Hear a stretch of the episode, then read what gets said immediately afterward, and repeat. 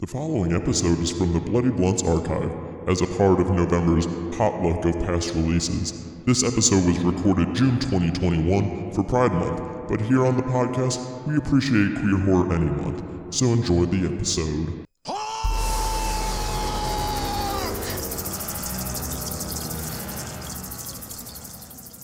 BBCC episode 53, my realization of the day. In case you haven't gathered, this podcast is very fascinated with subgenre. So if we're not talking about a lesbian werewolf fantasy musical, is it really Pride Month? More into that in the episode.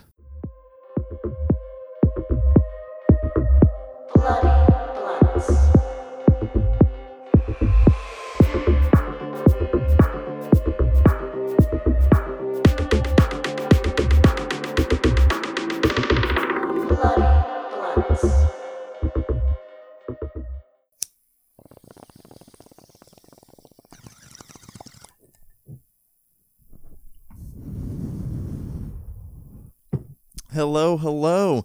Welcome back. This is the Bloody Blunt Cinema Club. It is your boy Devon Taylor, aka underscore Daddy Disco, and this is a podcast where we chat our favorite horror films, but then we break it down by subgenre every month. There is a different theme, and we are uh, talking queer horror all month long and I'm very excited to um, spotlight the the film that we're talking about today. And of course, I do have a guest waiting in the wings. He is a screenwriter and just a very talented creator. You've probably heard him across numerous other podcast episodes as well. So I'm excited to have Mr. Michael Varrati onto the show. Hello, hello. I'm excited to be here. Yes, thank you. Uh, thank you for coming on and being a part of this. And this is going to be a interesting conversation that uh, we're talking today. We're talking Good Manners is a uh, Brazilian horror slash fantasy um, with uh, very strong queer elements in there. And you know, typically on a lot of like you know podcasts or things like that, you would get guests that kind of coordinate onto those things. So it's like this will be fun um, coming at this film from the experience of you know two queer men taking a look at this very um, you know queer female centric uh, story. Um, because I think that's you know it, it's great to always like have conversations and watch things about you know the things that you connect with. But then also like you know I watch movies to also like you know get the perspective and like stories of things that I don't understand. So I think that's where this will be a really fun conversation. Yeah, I'm very much looking forward to it. I really, uh, I enjoyed this movie a great deal. Uh, I hadn't seen it prior to this, uh, and I was sort of taken with the fact that it's both a horror movie but kind of a fable as well, which I Mhm. thought was really cool. Yeah, we will definitely get into um, you know, the um the aesthetic elements and you know subgenre details of good manners. But before that we want to get to know michael a little bit more. Um, so uh, tell me you know when did horror kind of become a passion for you? And then how how important is um, the horror genre as far as being a queer creator yourself? Uh, yeah. So I early on was kind of afraid of horror movies when I was a kid, and I didn't want to deal with anything scary. And so um, when I was little, like if the music would even get too intense, I would run over and turn off the TV. and um, I just did everything I could to avoid this material. Um, and what's interesting is a lot of horror creators that I've talked to over the years actually sort of had similar paths. And I think uh, if you're a fraidy cat like I was, you either just kind of avoid it for the rest of your life or you start obsessing about it. Like you think about it so much that you kind of can't help but look at it a little bit. And um, there was a show in the late 80s and early 90s called USA Up All Night. And uh, they used to do double features of horror films and cult films and like exploitation cinema. And uh, I stayed up one night, watch a double of Attack of the Killer Tomatoes and Return of the Killer Tomatoes after much begging to my parents. Um, and I, I do recognize, of course, those are horror comedies and not uh, horror films outright, but they sort of were my gateway because once I realized that these were not like the movies that they were playing at the multiplex or the movies that my friends were talking about at school, I Mhm. became aware that there was this whole other world of, of film out there. And I started obsessing about that idea. And I was drawn to this forbidden uh, quality, I guess. And I suppose that also ties in with the queerness, right? Like, because there is an outsider nature to a lot of these films, and who understands the otherness or the outsider status better than queer folk, uh, or at least queer folk are among those who do. And um, as I grew up uh, and into the genre, I really started seeking out movies that kind of spoke to that and to that otherness, and it, it started crossing over with my work. And uh, uh, a lot of folks know that I host the queer horror panel at San Diego Comic Con International of the intersection of queer identity and horror, and it's something that uh, I have always been very interested in. And what's really kind of cool about this genre is it continues to reaffirm that horror and queer identity quite often walk hand in hand. Yeah, and you know, I think it's something about like, you know, like how you said like, you know, you were big time scaredy cat but still attracted to the idea of these films and like um and it's like once you like kind of hit that like cross over that threshold of realizing like, you know, that you can have fun within that fear, you know, that's when, you know, I feel like horror movies like kind of when when it really like sparks your interest. And as far as you're saying, you know, um, you know, who relates better, you know, to the otherworldly, the forbidden, the, you know, just the other from an outside nature, you know, than um, the queer community. And I think that's, you know, because like not only that, like, can we relate to it, but then like in certain aspects, you know, within horror films, like you can kind of like take the power back, you know, in that as well. Like, you know, in this idea of like, you know, certain people consider us monsters. Well, let's be monsters. And like we can kind of reclaim that as well, you know, as far as like, you know, the outsider's perspective. So I, I do love that for sure. Yeah, absolutely. And I think that we've seen so much work that's sort of a response to that. I think that if you look at something like Clive Barker's Nightbreed, it's all about that otherness reclaiming itself and saying, okay, exactly what you just said. If you want us to be monsters, we are monsters. But within that monstrosity, we'll make our own community where we don't need you. And, you know, and and we will reestablish our own norms. And I I, I love that power, that the ability that horror has to to take it back, if that makes sense. Oh, 100%. Like, yeah. Like, again, it's like just like taking, you know, fear as this like powerful force and like kind of turning the tides of it, you know, ra- rather it feeling it against you, but then also being able to like, again, like kind of take that power back and, you know, express it outwards through these very specific stories.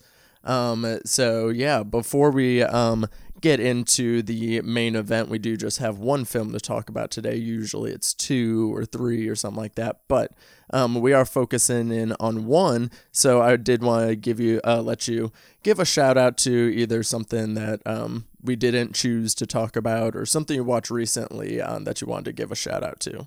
Um, well, I know at one point when we had talked, we had uh, briefly discussed uh, maybe doing a little bit of a conversation about the uh, Belgian horror movie Daughters of Darkness, which uh, goes quite in on uh, lesbian vampire tropes, which, of course, there's sort of proud, long tradition of lesbian vampires across uh, horror.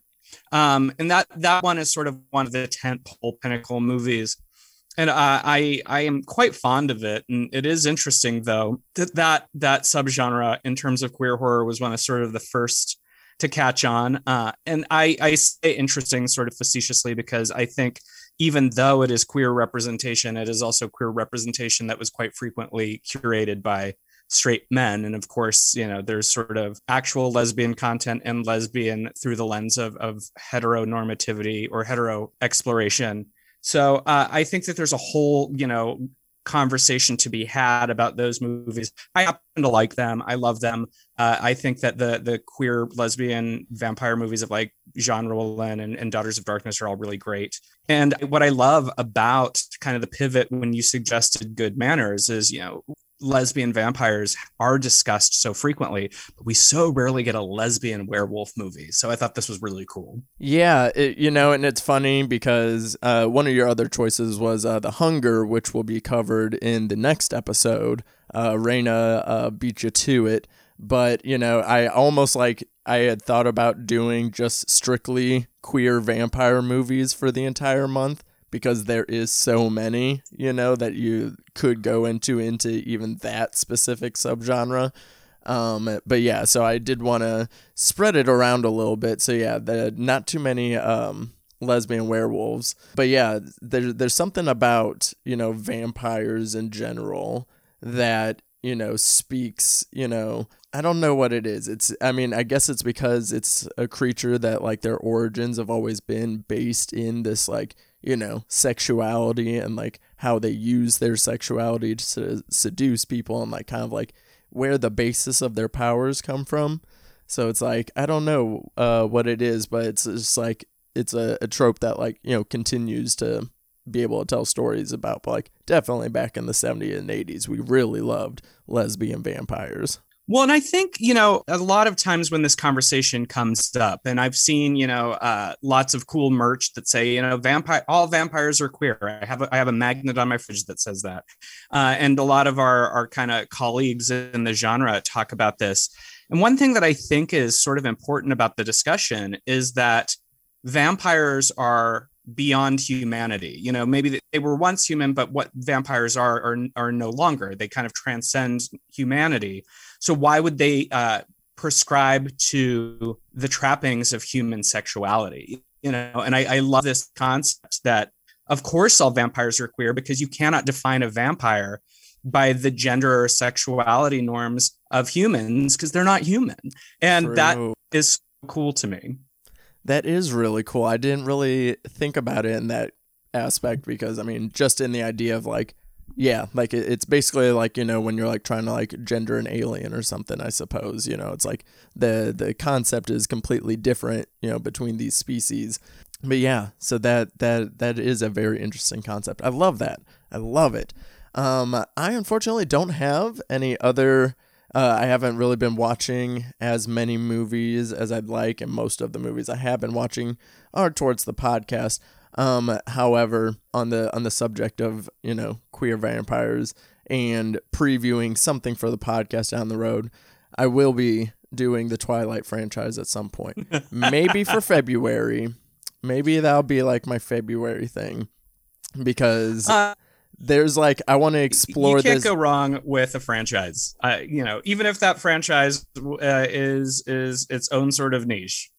you know it's like i want to you know look at those movies and like kind of the context of like you know what you're talking about and like how they like made vampires like almost anti-sexy yet people are still in love with them there's an interesting paradox within those movies um that would like kind of fit into you know some of the, your theories on um you know queer readings on vampires. So um, that's that's my thoughts that I'll leave everybody off with for something to look forward to into the future. But I think it is time to go ahead and get into our spotlight film of the episode.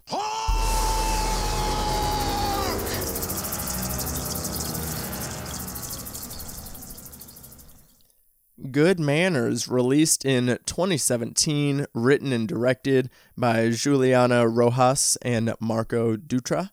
Um, this is a Brazilian film. Um, it is in Portuguese. Um, the film, um, you know, Mike already kind of pointed out how it feels like a fable of sorts. Um, they did kind of take inspiration from like the early years uh, Disney animated films, um, such as like Sleeping Beauty, as far as like the colors and some of the um, audible cues and like the music. Um, but yeah, this movie has a little bit of everything in it. We have werewolves, we have some um, musical numbers, you know, sang. There's no dancing in this, but it is a musical of sorts. But it does feel like um, just like this, you know, this fairy tale, and it's um, it's a it's a hefty film, you know, two minutes, uh, two hours and ten minutes. Um, and it's kind of like two films, you know, it's uh, split between two halves. The first half kind of being a uh, lesbian romance between a pregnant woman and her live in nurse. And then the second half of the movie is something completely different. So, this is your um, chance now to pause the episode and go watch Good Manners if you haven't seen it, because we are going to talk spoilers and things like that. I highly encourage you to go watch it for yourself before you listen to the rest of the episode. But going on, um, uh, yeah, this was a movie. Um, I had it on my list of just like movies in general to watch at some point.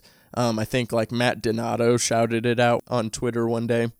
But uh, Mike, you said this was on your uh, short list of films, um, and you hadn't seen it yet Yeah. either. So, what made you want to um, dive into it? Well, you know, I had heard great things about it when it came off the festival circuit, but I'm sure, as you know, as a matter of course, so many films come out and you hear about so many of them that sometimes things just kind of slip by you or you miss it and then you always intend to go back. But then as you are trying to circle back to the movies you missed, there's like 15, 20 new movies come out that you need to see. And next thing you know, several years have passed but it was always a movie I wanted to see because I do my best to try and keep up on all of the movies that are denoted as queer horror, since it's a uh, a subject and area of interest of mine.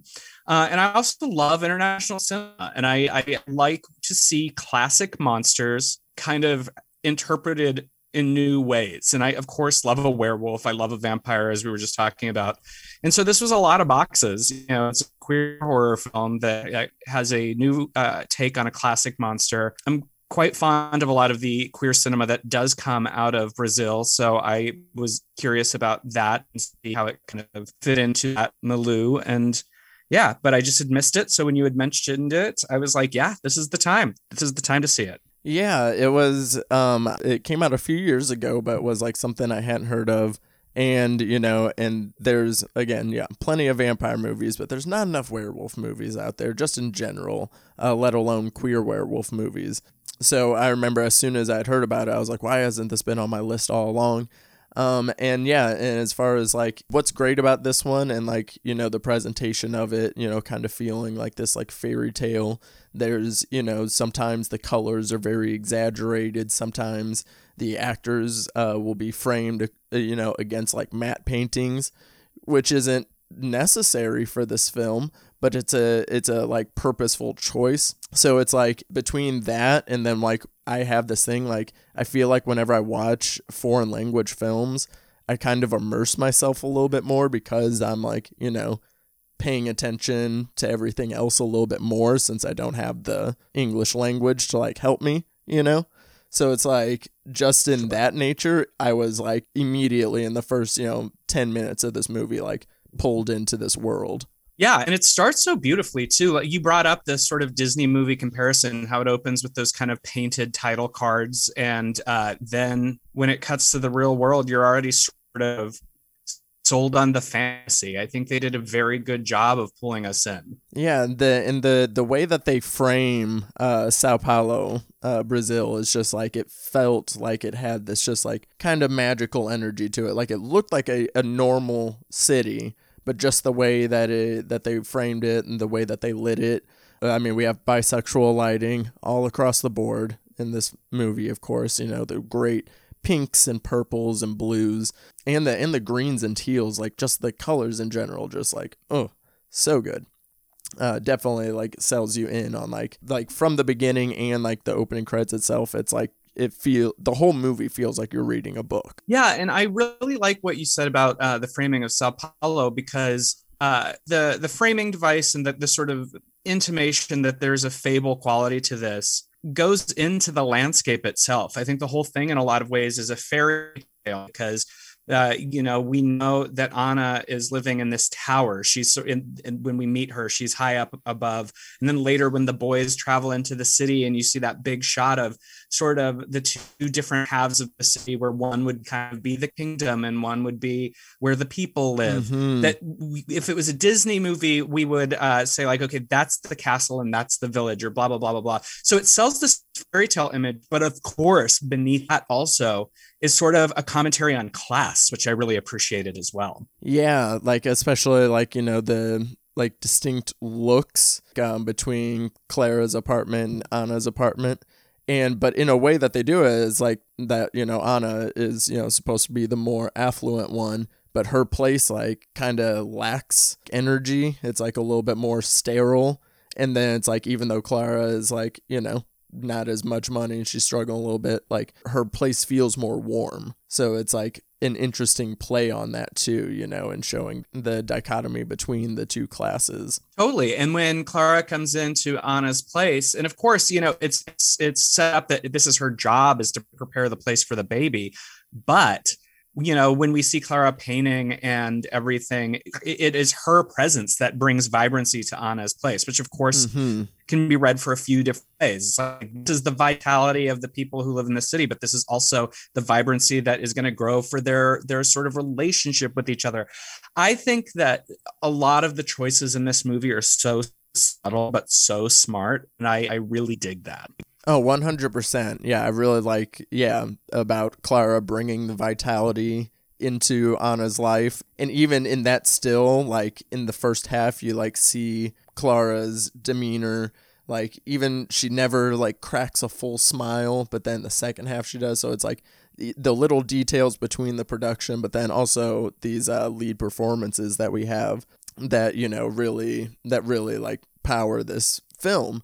Um, so kind of setting up this interesting relationship here between um, again like Anna is pregnant and preparing to raise this baby on her own so she you know needs help preparing the house and being taken care of. And uh, Clara has a background as a nurse and um, gets the job to take care of her. She's kind of down on her luck as um, you know struggling to pay rent and things like that.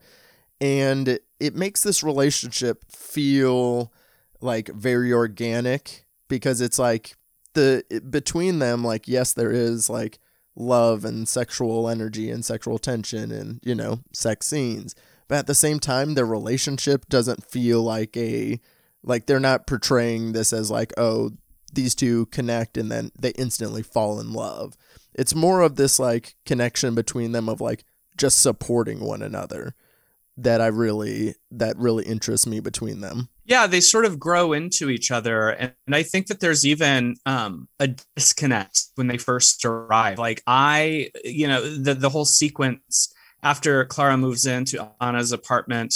Uh, and there's that uh, moment where Anna is dancing to the music on her birthday and tells the story about how she was disowned by her family because she got pregnant and uh, how she kind of tries to foist the beer onto Clara, and you're like, I, that felt uncomfortable.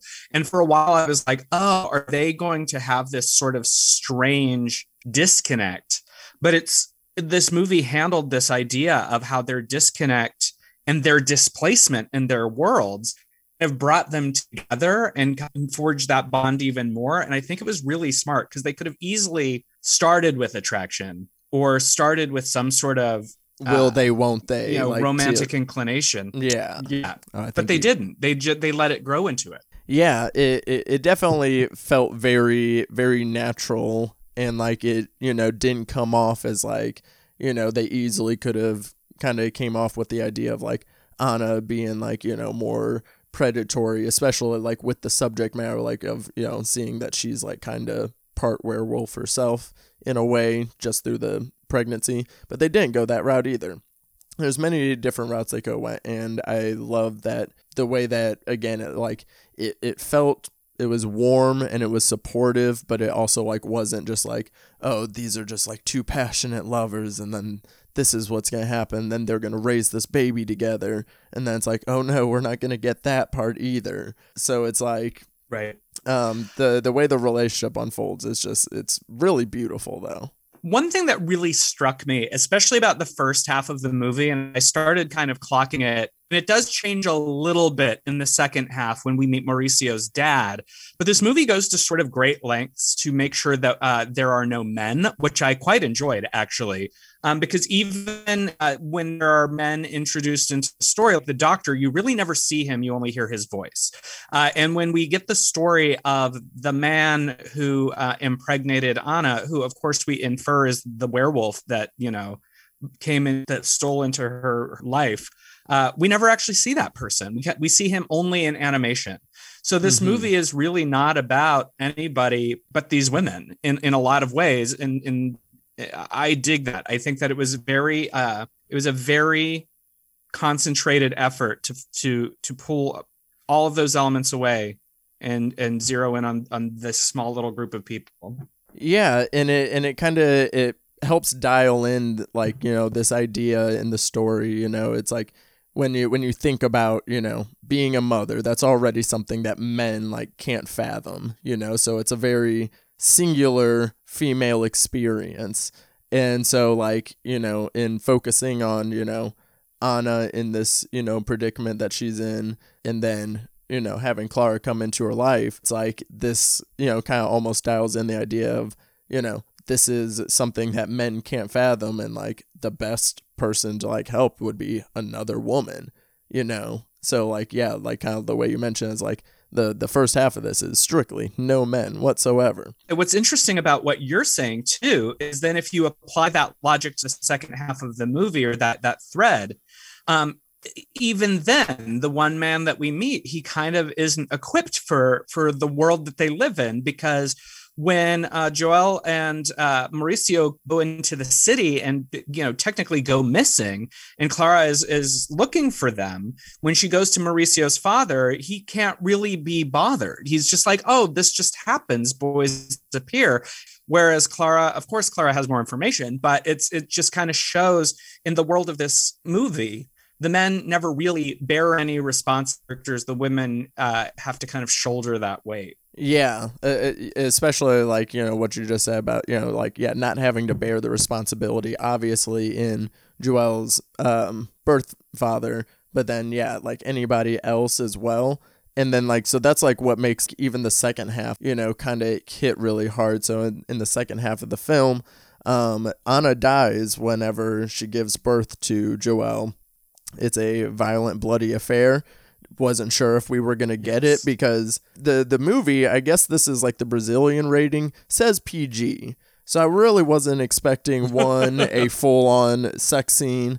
I also wasn't really expecting a baby ripping out of her stomach. Loved it, totally here for. it. I mean that if you're gonna have a werewolf birth scene, that's the that's the way it's got to be. But I was totally bummed out because I mean there was a part of me that did want to see in the second half Anna and Clara trying to deal with this werewolf baby together. You know, of course, there was a part of me that wanted that.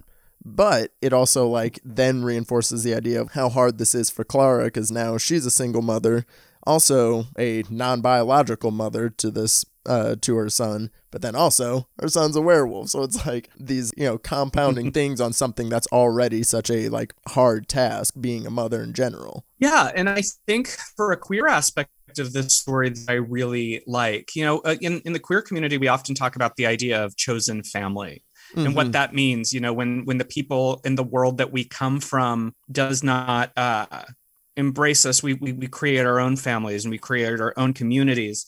And um, this movie, through that lens of the fantastic that horror always so strongly is able to do, exemplifies it. It's not only Anna and Clara coming together in the first half, but it's as you said, like Clara is not Joel's biological mother. She kind of wandered into this circumstance. She could have ran. And there's a moment where you see that she thinks about it. But she kind of like almost like if you want to project a little bit, it's like she's looking at this baby and it's like this baby is an outsider in a lot of ways, like me Mm-hmm. raises the kid and i i think that i i really think there's a, a, a great read of chosen family to be applied to this too Oh, 100%. Like, obviously, with, you know, queer couples, when there's not a way of, you know, there's obviously many different ways to go about, you know, starting a family, having kids, uh, whether it be adoption or, you know, a uh, surrogate situation or anything like that. This is like kind of taking that situation, like you said, of like, okay, this is a very fantastical circumstance. And, you know, that's where like the fantasy elements come in of like this like fantastical way of how you know she was able to have a son um so yeah the the idea of chosen family is so strong there. And then also you know just this idea of how strong a like you know maternal bond of like protecting their son you know loving the son like at no matter what cost. Like there's no researcher you know research scene on like is my son a werewolf or like anything like that. She never goes to ask like an older person about like any brazilian werewolf curse none of that she doesn't really question it she just like is like okay this is what's happening and like i'm going to deal with it because this is my son now you know so it's like just that you know uh what's the word I'm looking for? Un unconditional love. That yeah, that. Yeah, you know what's interesting is you mention how she never really researches it in a way that I think is kind of fascinating and I think is very uh applicable to the the fable fairy tale aspect of this movie is though you know werewolves seem anomalous in this world when one is introduced everybody seems kind of just like okay to accept the idea in in the way that no one has to be convinced that werewolves exist. When she discovers that anna's you know sleepwalking only on the full moon i think that's all the more you know click that needs to go on in clara's mind. But then later when the boy is revealed to be a werewolf to their landlady slash friend she's just like oh your son's a werewolf. We need to call a priest. And it, she like accepts it very well in the way that it's it, you know she doesn't accept it. But i'm fascinated by this idea that it is sort of treated like queerness is treated by uh closed-minded people they they recognize it exists but they're trying to push it out rather than understand It's like yeah, she yeah doesn't quickly like the, it's very. She, her reaction is very pretty mellow, yeah, compared to like as if there's almost like a werewolf kid protocol or something. It was just like, okay, we do need to call the priest, but like it is what it is. But like again, like yeah, like you said, like you know, that's usually also the response from closed-minded families when their like child comes out or something, or when people try to do that for other people's kids even as well. Like, okay, well, let's uh, go ahead and get him some Jesus, and he'll be all good in the morning.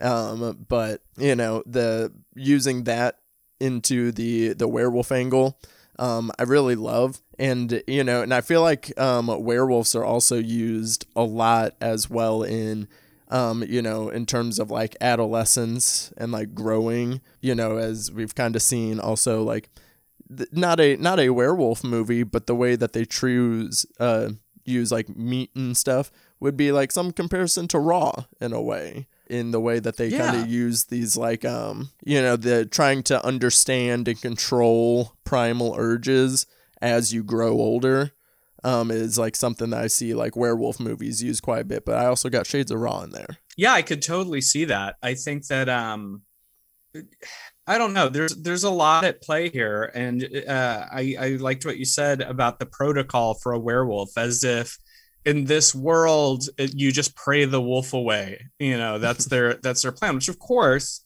you know so i i don't know. I'm i'm just kind of interested in um in in that breakdown. Yeah it is very fascinating um it- because it's a again like you know when you treat this world as like just like a slight fairy tale version of a real world you know they possibly treat it casually but then it's like it's kind of the way that they treat you know the queerness elements uh, within the film as well. Like you know there's um i love when there's films that have queer elements but there's never conflict involving those elements you know? It's like we just have a couple of scenes of like where clara's at a bar and um, a woman hits on her and they like kind of have a flirty conversation. And then there's these interactions between clara and anna which are just like treated very naturally. And again like that has nothing to do with any of the conflict within the film. I love that like the the casualness of it in this story Yeah, same. I I appreciated that very much. I I think that you really um, hit the nail on the head. There's no grand coming out moment in this. A lot of films made uh, stateside when they deal with matters of queerness feel like we have to have, and I think in a sort of post queer wave way, you know, of course we need coming out movies. Of course we need adolescent queer films that deal with those subjects. But I think that as audience, we also are allowed to have movies where the actual content of the movie isn't about the people being queer. It's more just about people who are queer and are involved in this other thing. And I think this movie handles that beautifully. Yes, and especially with like Anna's character, who you know she was engaged.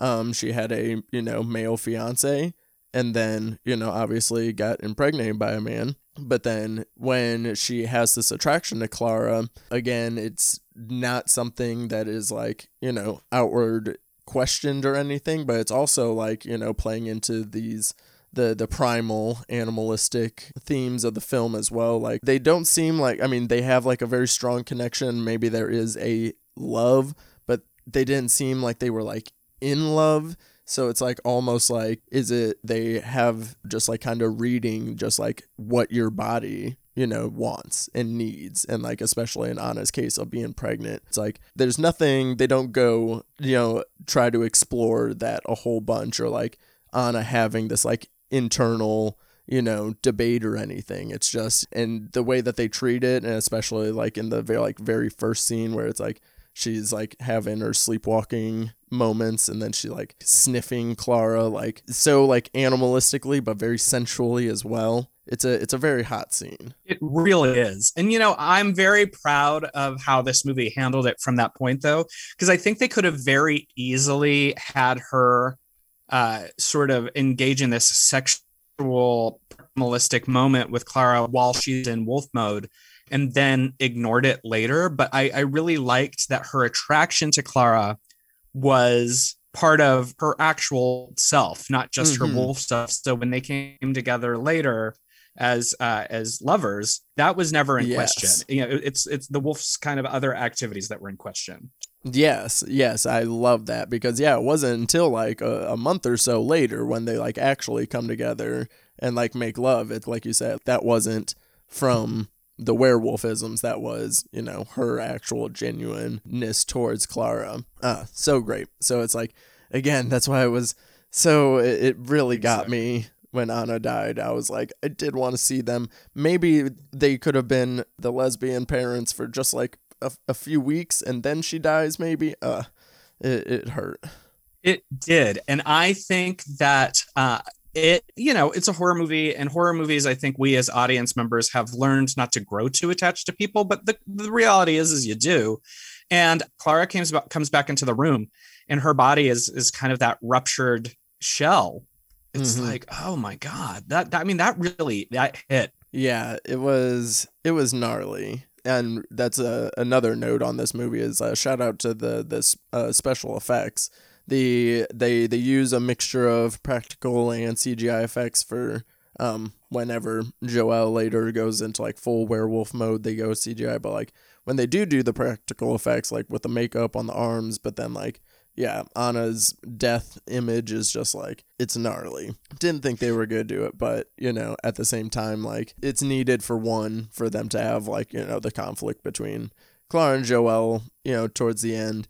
And like and i would say like that's the stuff later like very last like third of this does feel a little bit tropier than the rest of the film. But the way that they took their time building into all this before we even get into like more werewolfy stuff was really great like the the pa- this movie is paced incredibly well I agree. And you know, uh, what I do think is interesting, especially when we get to the more tropey werewolf portions that you mentioned, uh, and we see Joel as a wolf. I, I can't think of any other werewolf movie ever that we've ever that like doesn't have like a full wolf. Well, I, I kind of appreciate that this is a movie sort of about a werewolf puppy. You know, it, it you know, and that, that sounds funny to say, but it's true. He's still little, he's still deadly and scary, but he's still a wolf kind of coming into his own. And this movie is really all about growing into yourself in very different ways. So the fact that they even cho- chose to hold the wolf back from being like the full beast monster that we kind of see in the animated flashback is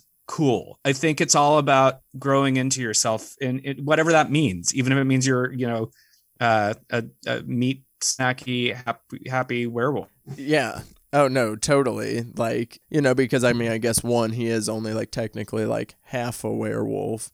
So he like maybe he won't ever go towards that full form, but I do like how yeah, like it's every form of him we still get like you know, a form where there's a piece of humanity there and it's a little bit different.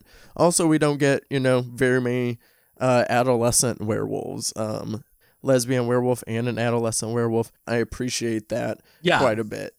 Um, I I do enjoy the um still like the middle portion where it is like Clara, you know, taking care of Joel and like just showing like you know the like extra you know that she just has to put in that she you know does with a like huge smile on her face you know um, because she's finally like happy no matter like all these like extra things that she has to go through. I really love that, and um, you know, just uh, uh, all these like little mommy moments. Um, I really appreciate those throughout the film. Yeah, I and you brought up the point earlier. She nary cracks a smile during the first half of the movie, and so then to have that uh, completely kind of flipped script in the second half when she's a mom, and you know most of her scenes in the latter half of the movie, she's kind of glowing and smiley. And uh, you know, despite all of these these great uh, burdens, I guess, you know, although I don't think she views them as a burden, and I think that that's really the lens we need to look at it. Like, you know, the concessions and uh, things that we make for love, she has made, and she's very happy to because she wants to protect this kid. And I really think this actress did such an amazing job on both halves of this movie because she portrayed a full range of the human. Oh yeah, like she was, you know, doing like because I remember in the first half of it, like she did such a good job of like playing this like you know she's very held to herself, you know, and like she like looks like she's holding something in, and like whether that be just like you know whatever is causing her like lack of happiness like she's just like holding something in and then like and then the second half she's like so much more expressive like even you know her voice is more expressive and like the way that she interacts with people and she interacts with like more people like in the first half of the movie you only see her interact with two people like in total you know? So it's like yeah she she is playing two separate roles uh shout out to Isabél Zuaa not sure how i'm doing on pronunciation through this episode, but I think we're doing pretty good. These these ones aren't too bad. These names.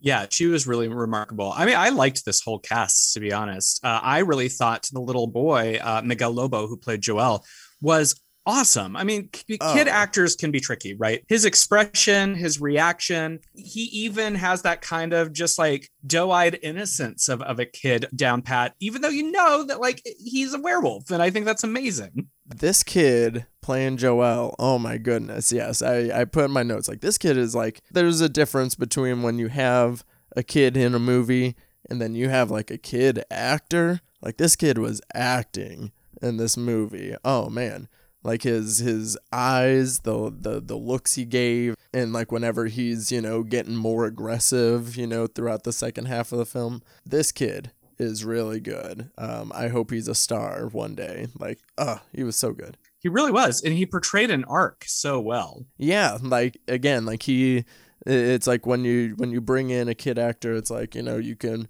uh, a lot of the times you you you'll bring them in to kind of do one thing and be like, here, here's the one thing, you know, and like just be a kid at doing it. But like, you know, they they were able to give this kid like quite a bit to do in this film, and like you said, like write him a full on arc of you know, obviously like when he gets curious, finds the picture of his real mother and starts asking questions and you know he has his you know little rebellious stage when he like goes on his little adventure to go find his um his real father, and um, and I like that that you know kind of served as a little mini fairy tale adventure within this like grand fairy tale that we're watching. You know, of these two going into town on their own. They have to duck under the um things to get onto the train and like it was like a little mini adventure within the film. I, I appreciate that. Yeah, complete with his friend Mauricio, even had his little cardboard sword the whole time. They were like little adventurers on a quest. Of course, it didn't end well for Mauricio, but for that brief shining moment, they uh, they they really tried. So. Oh man, poor little Mauricio. Like Mauricio and their friend Amanda, also little great uh great little kid actors. Like they they they even had a few scenes where they like went to go question the mom and then like didn't believe her and they were like exchanging glances. I was like, oh shit. I was like, they're acting too. Like, ah, uh, yeah, these kids were great all across the board. But um poor little uh Mauricio, um, you know, which is like tough because there's not many deaths in this film. And I mean, they never found his body, but I mean, I think we can assume that um uh, Joel ate his friend, and that's really sad. You know, uh, again, like you know, because yeah. once Joel like has that moment, he like kind of starts realizing it, and like that's where he does have to have that moment of maturity of like damn, like yeah, I am like you know really different, but at the same time, he's still wanted to be normal so bad. But that was that was tough. Well, I think you raise a good point. There aren't a lot of deaths in this movie. And I think that, you know, sometimes in the genre, we're sort of conditioned that uh, especially when you're watching a slasher film, the body count kind of pushes you towards the end and you're almost desensitized. There's really only two deaths in this movie, but each one has like a significant amount of impact. And that really speaks to uh, the power of this story because, you know, when Anna dies, uh, that changes the whole trajectory of Clara's life and it makes her mom essentially. And then Mauricio, this was like kind of the only boon companion that Joel had as a sheltered kid. And uh, try as he may be to fit in, um, Mauricio unfortunately became the uh, the fodder for him to realize that he is always going to be on the outside. You know, Yeah. And it's like, and keeping like, you know, that count low too really got me at the scene where, you know, uh, Joel transforms at the, at the party and then he's like about to attack Amanda and then get shot. And then I was like, oh, don't tell me they killed Joel too. But like, you know, luckily we see that it was, um, just, um, she shot him in the leg, you know, just to get him out of there. Um, and then it's like in we do have this scene that feels somewhat tropey, but at the same time, the way that they did it in the style of this film of like the scene where she's has to get him back to the house, like and sneak him away in a wheelbarrow, and then like as they're in the house and she's chaining him up, we have the mob. You know, the, this neighborhood mobbed up really quick. And um, you know, we're coming after them. And instantly knew that it was Joel too. Um, you know, not gonna question it. But you know a somewhat tropey scene that we do see in monster movies quite often. But within the style and aesthetic of the film i like the way that they did it. But then it does like hit for the ending which just like uh a shot in the heart like geez louise yeah, it really is a powerful moment. And you're right; they mobbed up really fast. You kind of went like, "Oh, they've done this before" to some some other poor werewolf. Uh, but I I really think the final moments where the mob is outside and and they're in the little bedroom and uh, you know they're they're just kind of looking at each other, turn together to face what's coming. I mean, that's it. That's a chosen family moment. You know, despite their differences, you know we're we're in this together, you and me. And I I think that final shot right before the credits is such a powerful moment, and uh, it it really uh, it was such a good one to go out on. yeah like and again big ups to the actress here having to like do this like emotional work. And i'm assuming you know mainly against like green screen stuff.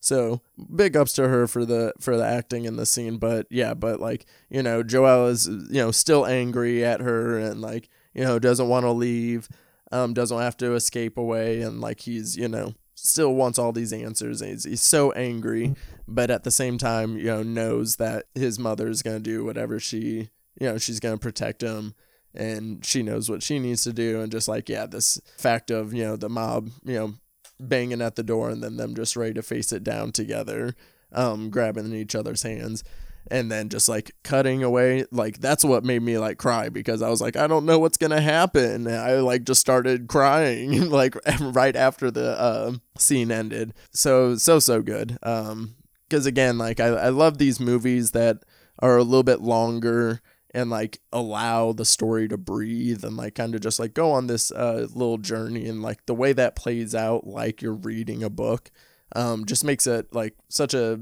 easy movie to like get invested into and to get invested into the story because it was just beautiful It really was, and I think that uh, it's a powerful film, and it's a good allegorical horror movie. I mean, we've seen some good allegorical werewolf movies in the past. I think Ginger Snaps, of course, comes to mind, one of the best werewolf movies of all time. And while Ginger Snaps kind of explores adolescence and, and uh, coming of age as a woman via the werewolf lens, this I think really explores the concept of chosen family, among other things. And I, uh, I don't know, maybe werewolves in in terms of genre are one of our best uh, allegorical teachers. Yeah, and, and and specifically, you know, um, seeing in Ginger Snaps in here, you know, that like they are prime for these coming of age stories as well. You know, coming of age for Joel, but even more of a coming of age as as a mother for Clara. Um, across Yeah. this across this story, you know. super super super good didn't even mention um we got some musical numbers in here and i really like the way that they used them because like they would use the real songs like you know playing on the tv or on the radio but then also people would be singing songs and they would kind of be like clara's like internal like thoughts and feelings for what was going on the situation which i thought was really cool since she wasn't you know especially in the first half like not very expressive so I like how they use the music to like uh, interject her emotions. Yeah, I thought that was really great. Uh, at first, I didn't really know what to, to make of the music numbers. I, of course, always appreciate a musical moment, but I, uh, within the context of of the film, was uncertain. But then, kind of applying the knowledge that it is in many ways presented as a fairy tale, uh, I think it really works. Because the first sort of like actual musical musical moment we get is when Clara's leaving the baby and the uh, home woman on the steps begins singing. And it, it, kind of if you're not expecting it which of course i wasn't it was like a little jarring. I was like oh i guess we're doing this. But then I, as the song progressed i was like oh i'm glad we're doing this. So. Yeah i really uh the way that they came in it was a little bit jarring but then at the same time like like i said like there was like that one song that would come up and it was like a real song, but it was like basically it was like saying, you know, Clara and Anna's like internal thoughts, like wasn't supposed to fall in love, it was supposed to just be fun, like um that song, and then like you know it comes up again later whenever Clara's like laying in bed thinking about her, so it's like they even use like you know the um the real music to be like on the nose with it as well, so it's like um I really like the the dual uses of it.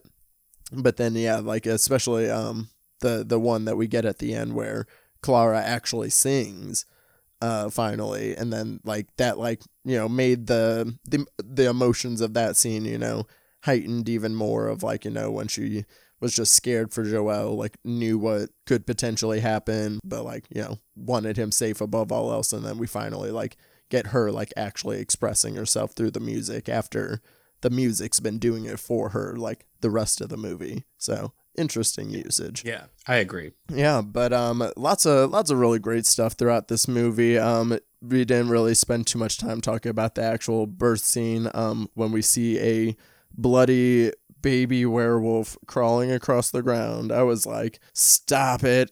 Um the the look on this thing and like the sounds, the sounds of a baby werewolf like was just like that's that's etched into my brain now. Uh, a really that's like the most like this scene is like the most like horror scene that we have in the film. The rest of the movie not really too horrific. Besides, it's obviously a monster movie, but this is like the the height of its horror though. No, you're right, and I I get exactly what you're saying because uh you know there's that sequence where the baby the werewolf baby is crawling across the floor and the umbilical cord's kind of wrapped around its neck and just that death rattle it was it was very i remember thinking I was like wow this is very disconcerting. And uh it, that's uh, whoever props to the sound designer because they made they made sure that you knew that you're not supposed to be comfortable with this. Yeah it was yeah very just like very much got under my skin and it's like that's funny like how like you know just like this one thing can get under my skin so much more than like you know anything else i'm watching that's like horrific all the way through like just this was enough to you know give give it the horror dose that it needed. But um yeah, really really gnarly scene. Um yeah, great special effects all around. You know the CGI full wolf effect. You get used to it. Like the f- the first time you see it, it's a little jarring, but after that, you're also just like, well, this is a werewolf, and this is like kind of fairy tale esque. So it's like not gonna look, you know, exactly what you would think a normal one would look like. So like it didn't bother me too much. No, I mean when she takes the werewolf back to her apartment on the other side of the bridge and she's holding has the baby lay, laying down. There was like a moment where I was like, I guess it's kind of cute. Like I I don't know. Like I'm not mad at it. For know? for a split second, yes. Like for a split second, baby werewolf was like I was like, okay, it's a little cute. It's a little cute. I would I, I would I would rub its nose. Um, and you mentioned it earlier, like you know, again, like how they kind of treat it more like a like a dog, like a puppy, you know, and like in like some of the moments that like you know between like the like snarling and stuff, you know, they like it like a baby puppy, and then like him at this like toddler dog stage later as well. Um, also, shout out to this movie for again like wasn't super terrifying imagery, but the idea and the way it played into movie of like, you know, her needing to breastfeed this baby, but you know, she hasn't been prepping up for it, so she's basically was letting the baby wolf breastfeed blood from her. And I was like, Whoa, that's uh that's some that's some hard mom shit right there. Yeah, uh, when when that happened, I you know it's kind of one of those moments where the second she starts preparing to breastfeed the baby, you kind of know what's coming, like you know, because what else could be coming? And yet, when he bites her boob and starts sucking the blood out of it, there's that moment where you're like, oh my god, they did it, and that's very alarming. yeah. Like the the yeah, like you know it's coming. Uh, but at the same time, like just like also for like what it means, like in the context of it, of like you know, like that's just like you know the instant moment of like, yep, nope, I'm gonna give everything for this little baby baby wolf boy, and um, you know that's that's her life now. Like that's that's the moment she made the decision in her head when she's thinking. Yeah, absolutely. Well, I mean, I think that when you breastfeed but blood to a baby werewolf, there's no going back. There's no going back. That is that that he is yours now. He is yours. There's no going back from that. Um, but yeah, so great film. If uh, you guys came to the end of this conversation and you still haven't actually watched the movie, you should go do that. There's so much more in this movie that um, you know, didn't get to touch on. It's a very dense movie. So again, if you haven't seen this movie, go check it out. If you have a Kanopy account, it's for free on there right now. Otherwise, you'll have to like uh, buy it or rent it somewhere else. Um, so as we wrap up the episode, what I've been kind of asking all the guests is what makes the horror genre such a wonderful vehicle for these queer stories. Well, I mean, going back to what I mentioned at the beginning of the show, uh, horror has an ability to address otherness in a way that no other genre does. And and you know, I think that beyond that, it's that power in in that ability to delve into other that I think makes horror very appealing to queer people because horror when done right can can really make significant statements. And you can use that dark lens of the fantastic to tackle issues that otherwise the mainstream may not want to face head on. And in that way horror has always addressed queer issues going back to even before cinema into the gothic literature you know? And i i think that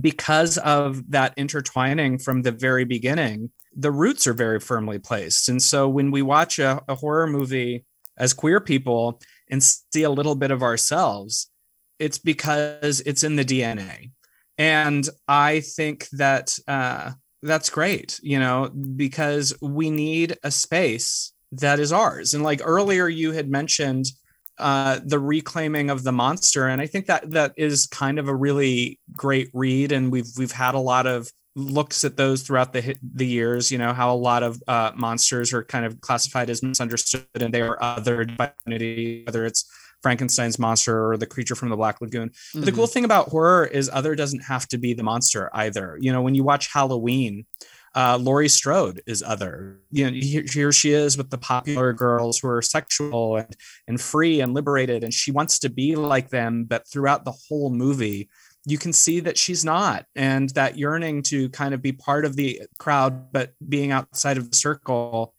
is sort of what defines her. And then when the night comes, and uh, she's put to the test. It's the things that make her different or what make her strong. Laurie Strode is other and a survivor. And I think that that's a queer story. And I, I love that about our genre, you know?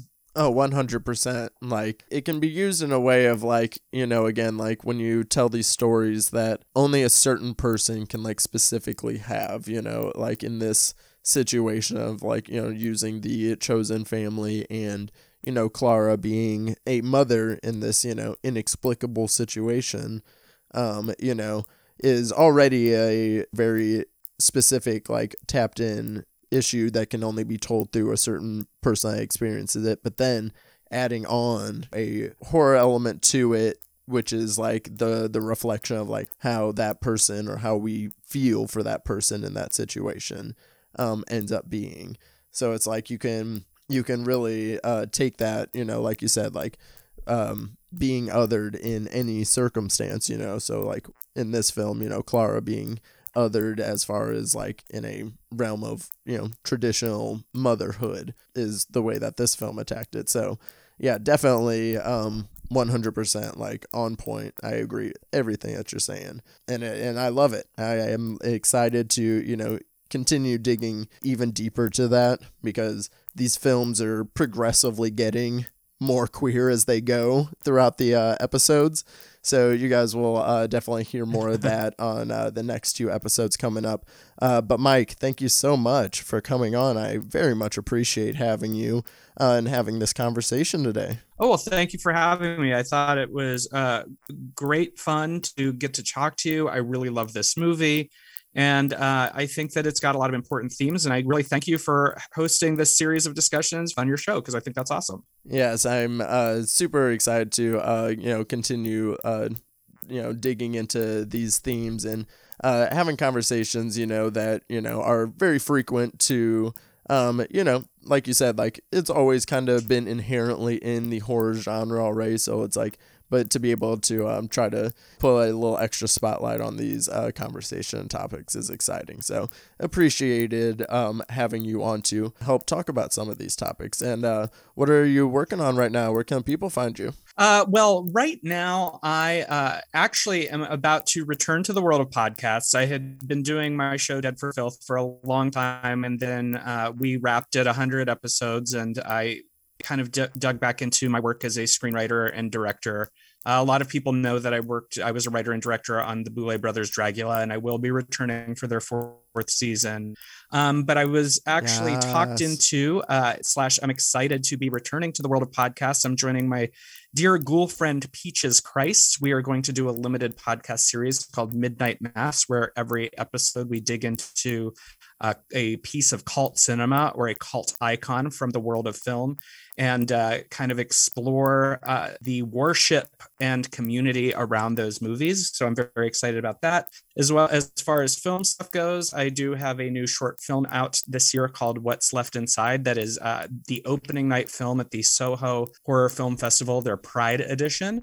And I'm working on a feature, which I can't really talk about other than to tease it every so often. So keep your eyes open for that. As far as where to find me, it's just my name on Twitter at Michael Varrati, same on Instagram. Uh, you can always track me down, yell at me, or say whatever you want. Thank you. yes, I will definitely uh, make sure that people can find all those things. Um, excited for uh, anything that you're working on. I love that you're you're dabbling in all the little corners and uh, always excited for anything that you're working on.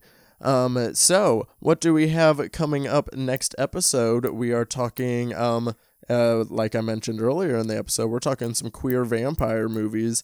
Um, so get excited for that. Make sure you guys are subscribed. And if you're listening on Apple Podcasts, you know, it'd be cool if you went on there and rated five stars and you know, write, wrote something nice. That'd be that'd be real chill of you. Um, I would appreciate it.